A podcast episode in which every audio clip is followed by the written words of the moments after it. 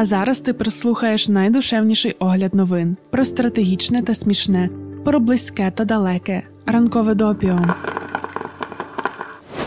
Понеділок, 13 червня 2022 року. Ранкове допіо. Випуск 54.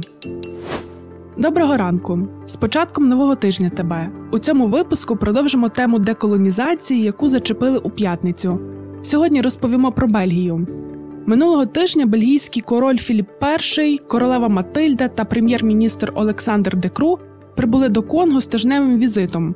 Ця поїздка мала відбутися ще два роки тому, коли у Демократичній Республіці Конго відзначали 60-ту річницю незалежності, але на заваді стала пандемія коронавірусу. Тоді, у червні 2020-го, Філіп І у листі до конголезького президента Фелікса Чісекіді вперше офіційно висловив жаль у зв'язку з колонізацією Бельгією Конго та пов'язаними з цим зловживаннями. Цитуємо. Я хотів би висловити свій найглибший жаль з приводу цих травм минулого, біль від яких сьогодні підживлюється фактами дискримінації, які і до цього дня дуже часто виявляються в нашому суспільстві. Я продовжу боротися з усіма формами расизму. Кінець цитати. Той лист з одного боку дійсно висловлював жаль, з іншого боку, він був доволі оптічним та абстрактним, без жодної конкретної згадки про правління Леопольда II та по суті без вибачень. Хто такий Леопольд II і чому багато хто акцентується саме на тому, що теперішній король Бельгії не згадав про нього? Зробимо дуже короткий екскурс. Остання чверть 19 століття, саме розпал колоніального розподілу Африки. Леопольд II організував під своїм головуванням міжнародну асоціацію для дослідження і цивілізації Центральної Африки, налагодив співпрацю з американськими та європейськими дослідниками. Під егідою цієї організації королівські емісари нав'язували вождям місцевих племен кабальні договори. За деякий час король скликав Берлінську конференцію, яка визнала його сувереном захоплених територій у Центральній Африці. Держава отримала назву Вільна держава Конго і була особистою вотчиною Леопольда II.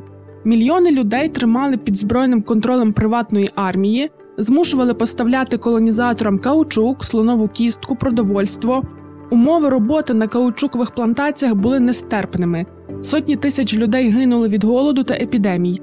Найчастіше, щоб примусити місцевих жителів до роботи, влада колонії брала в заручники жінок і тримала їх під арештом протягом всього сезону збору каучуку.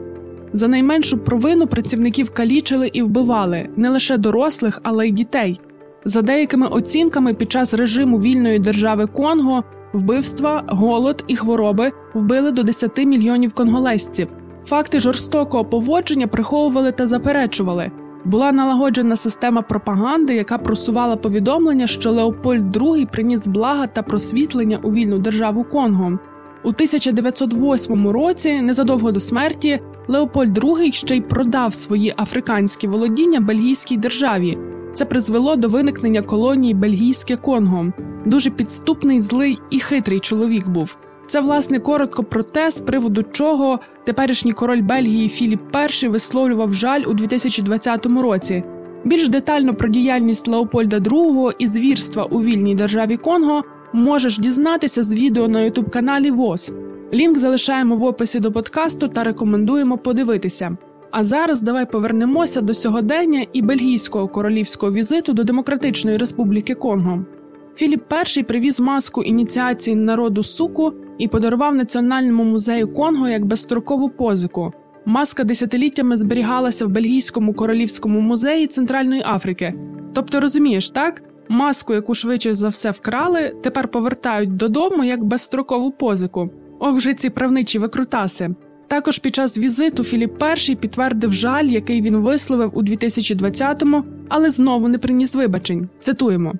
Незважаючи на те, що багато бельгійців інвестували себе щиро, глибоко люблячи Конго та його народ, сам колоніальний режим був заснований на експлуатації та пануванні.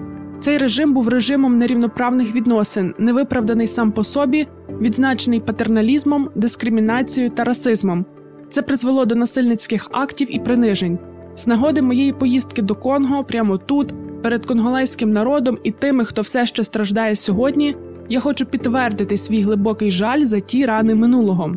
Президент Конго Фелікс Чісекеді та багато політиків з ентузіазмом вітали візит Філіпа.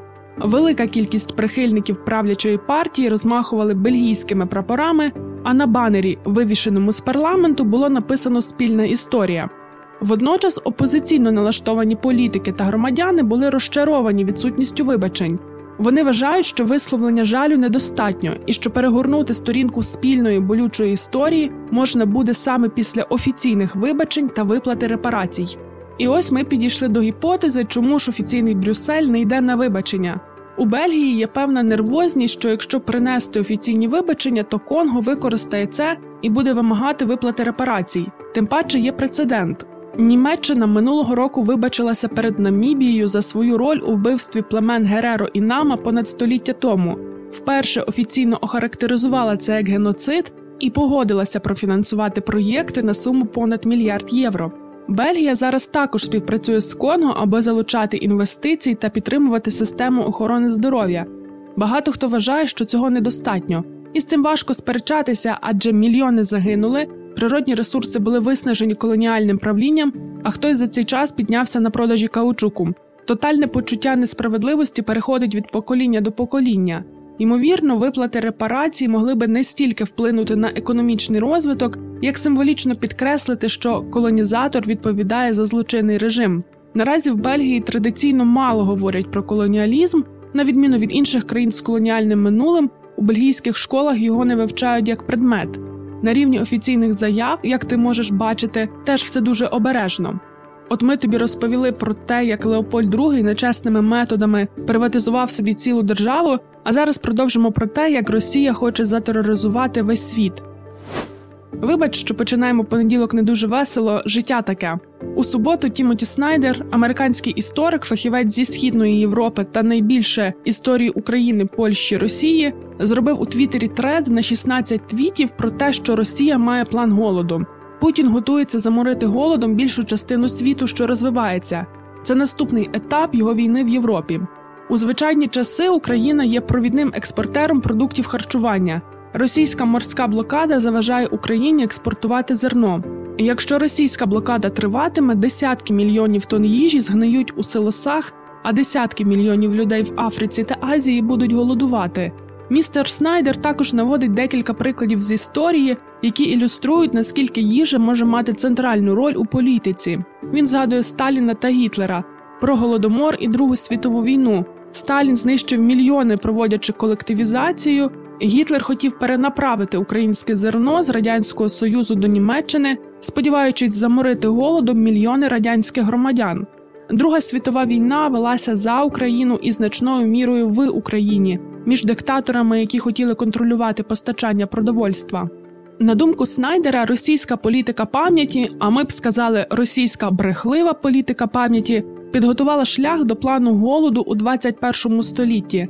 Росіянам завжди розповідали, що сталінський голод був нещасним випадком, а українці нацисти. Це зробило крадіжки та блокування зерна прийнятними. Науковець виділяє три рівні путінського плану голоду. По-перше, це частина масштабної спроби знищити українську державу шляхом припинення її експорту. По-друге, спричинити нові потоки біженців з країн Північної Африки та Близького Сходу, які зазвичай годує Україна. Це призведе до нестабільності в ЄС. По-третє, світовий голод є необхідним фоном для російської пропагандистської кампанії проти України. Масова смерть потрібна як фон для пропагандистського змагання. Як це пояснює історик, коли почнуться продовольчі заворушення і пошириться голод, російська пропаганда звинувачуватиме Україну, закликатиме визнати територіальні здобутки Росії в Україні та скасувати всі санкції. Який загальний висновок? Росія планує морити голодом азіатів і африканців, щоб виграти війну в Європі. Це новий рівень колоніалізму і останній розділ політики голоду. Знаєш, якби у цьому треді Снайдера нічого нового, але водночас він систематизував все дуже добре і ще раз нам нагадав, що скоро багато хто, так би мовити, заниє, щоб знімати санкції. Тож давай готуватися вже зараз, не проявляти надмірного співчуття та ні в якому разі не погоджуватися на поступки. В когось голод висловлюємо жаль з цього приводу. Але в нас анексовані території, тисячі вбитих, артобстріли, бомби та ракетні удари по всій країні. Свого не віддамо. По офіційні вибачення з приводу голоду можна звертатися до Росії, а декому не будемо тикати пальцями. Ще можна задуматися про те, як голосувати на засіданнях різних структур ООН і куди їздити з візитами.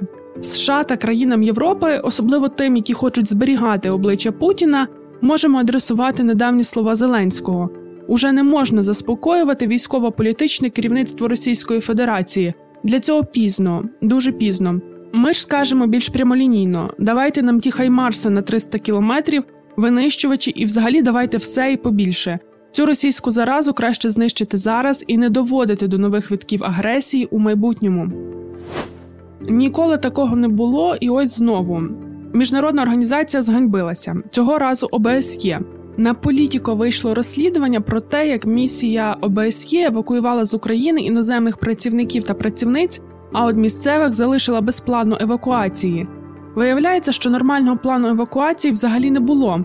І ти знаєш, ми загалом не дивуємося міжнародним організаціям і не дуже віримо в їхню ефективність, але тут прямо трішки в шоці. Організація, яка завжди працює в гарячих точках, не зробила заздалегідь плану евакуації. Головний офіс лише увечері, 24 лютого, дав розпорядження усім іноземцям покинути Україну та, якщо є змога, допомогти українським працівникам та працівницям з переселенням. Їм, до речі, розіслали листи, в яких попросили берегти себе. Ти можеш уявити такий цинізм? Ми думаємо, що подібні ситуації були не лише в ОБСЄ, просто наразі тільки про них відомо. Українці писали в головний офіс ОБСЄ листи. Їм відповідали, що вони можуть власними автомобілями доєднатися до міжнародного конвою, але при перетині кордону жодної допомоги вони не отримають, на відміну від колег іноземців.